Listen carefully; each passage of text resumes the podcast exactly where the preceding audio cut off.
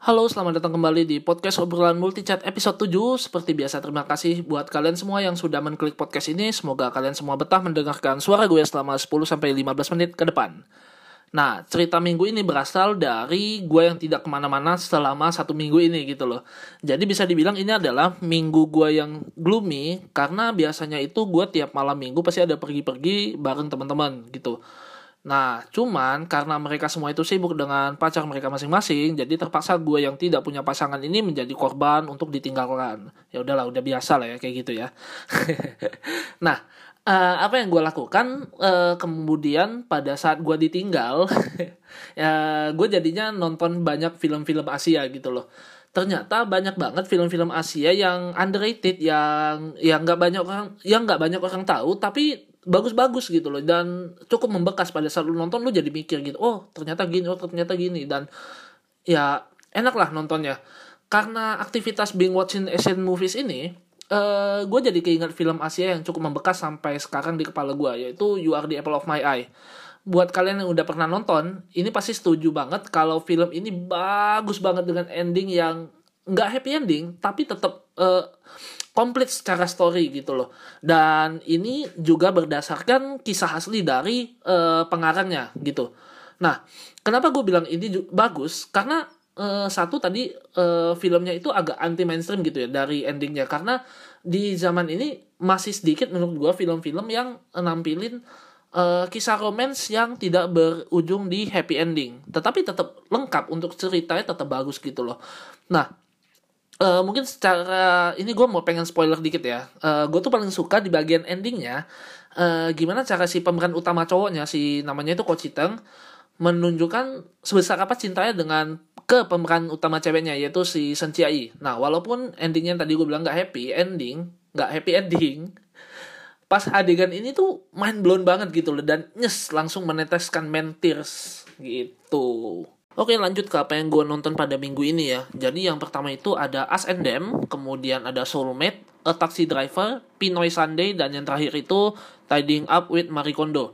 Nah, uh, semua film ini yang gue nonton itu gue dapat experience uniknya masing-masing gitu loh dan gue bakal coba ceritain uh, pengalaman gue untuk menonton semua film ini satu persatu nah mungkin uh, bakal mengandung sedikit spoiler ya jadi sorry buat kalian yang belum nonton gue bakal coba sebisa mungkin untuk mengurangi spoiler dari cerita-cerita gue nah kita masuk ke film pertama yaitu As and Them.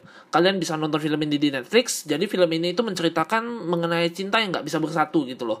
Uh, feel gue pas nonton film ini tuh mirip banget kayak gue nonton La La Land gitu loh yang setiap kali mereka nyanyi itu gue nangis gitu loh uh, La La Land sih kampret banget sih maksudnya kayak apa ya ngena banget gitu loh ke gue pada saat itu. Dan mungkin karena gue udah terlatih nonton La La Land berkali-kali gitu loh dan setiap kali gue nonton La La Land gue nangis gitu kan. Jadi gue udah cukup terlatih untuk nggak nangis lagi di film ini. Tapi walaupun gue nggak nangis pertahanan gue tuh hampir roboh saat di endingnya pas adegan mereka itu berpisah secara proper gitu. Nah eh itu satu badan gue experience-nya itu satu badan gue itu gebetaran gitu loh untuk menahan mentir yang mau keluar gitu. Uh, menurut gue sih tai sih ini film uh, sedih banget. Andai gue mungkin uh, nonton ini sebelum nonton La La Land ya pasti gue bakal nangis jadi-jadinya pada saat nonton film ini gitu loh. Nah nextnya ada film Soulmate. Film itu fil eh film itu film ini tuh uh, susah banget dicari uh, bajakannya gitu loh dengan subtitle yang benar ada gue nemu bajakan tapi subtitle nggak benar jadi gue sampai rela-relain bayar sepuluh ribu untuk langganan view selama satu minggu dan tidak ada penyesalan sama sekali dari bayar 10 ribu tersebut. Film ini worth every penny dari 10 ribu yang gue bayar dan kalau gue bilang worth every penny berarti emang bagus banget karena kalian tahu gue tuh orangnya split apa kan untuk bayar gitu loh. Nah film ini tuh bercerita mengenai dua cewek yang sahabatan dari kecil bisa dibilang dua cewek yang soul uh, udah jadi soulmate lah ya dan persahabatan mereka itu diuji saat datang satu cowok gitu loh. Film ini bikin gue jadi feminazi karena men aktris gue benci banget sebenci bencinya sama cowok yang ada di film ini gitu loh gue sepanjang film itu uh marah banget setiap kali lihat adegan yang ada cowoknya gitu uh, cowok ini tuh menurut gue nggak jahat tapi dia itu sangat mengganggu persahabatan mereka gitu loh dan kalian coba nonton sendiri deh jadi kalian bisa nanti ngerasain experience uh, kenapa gue tuh bisa benci banget sama cowok ini nextnya ada film A Taxi Driver. Ini juga kalian bisa nonton di View.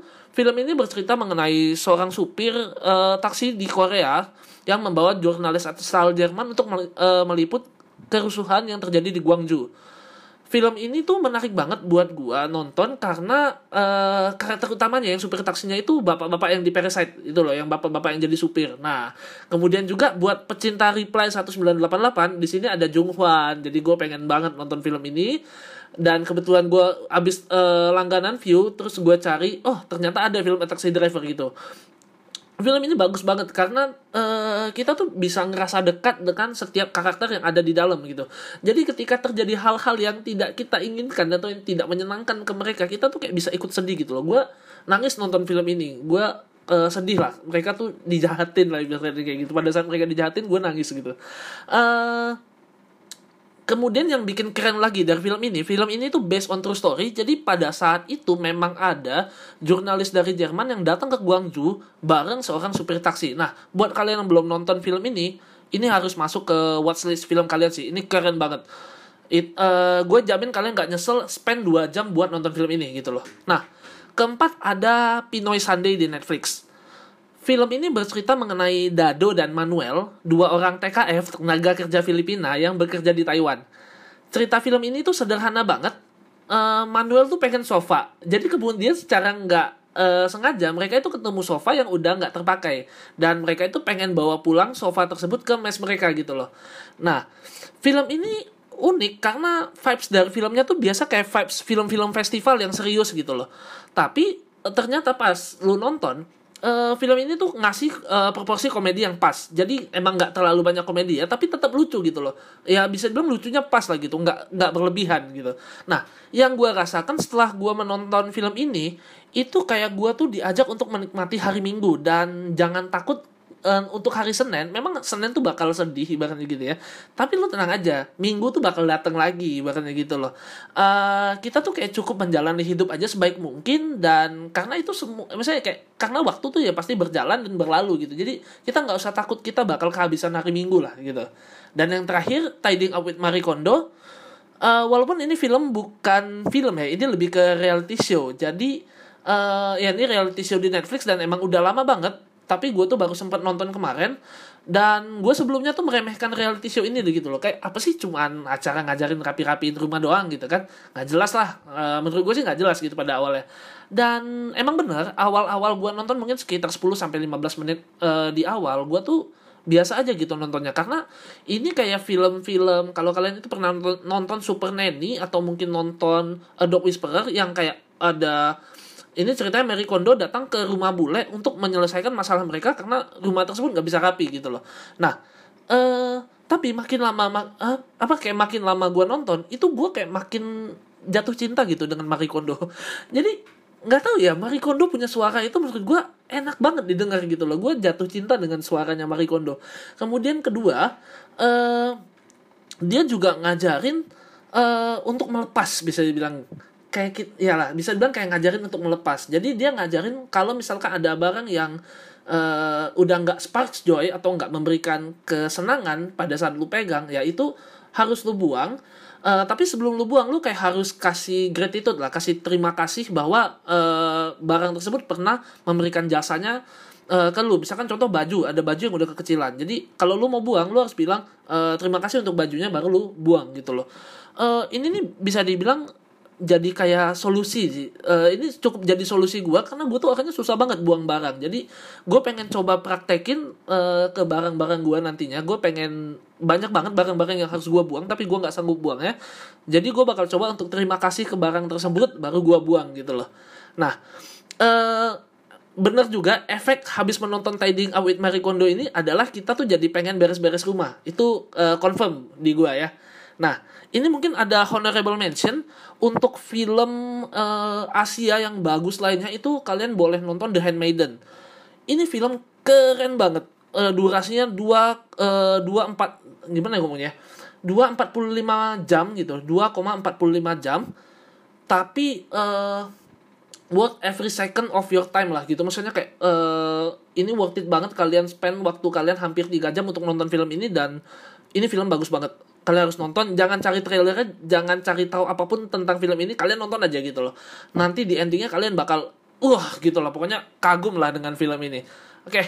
uh, semua film yang udah gue tonton di minggu ini gue udah ceritain nih. Seperti biasa gue pengen tahu dong rekomendasi film-film Asia apa yang kalian suka. Boleh Jepang Korea Cina uh, Indonesia, Malaysia, Singapura bebas lah apa pun. Uh, kalian bisa kirimin nanti ke kolom as yang bakal gue buka atau bisa juga DM langsung ke Instagram @sakanandamita, kanya double, t-nya double. Sampai jumpa di podcast obrolan multi chat selanjutnya. Bye bye.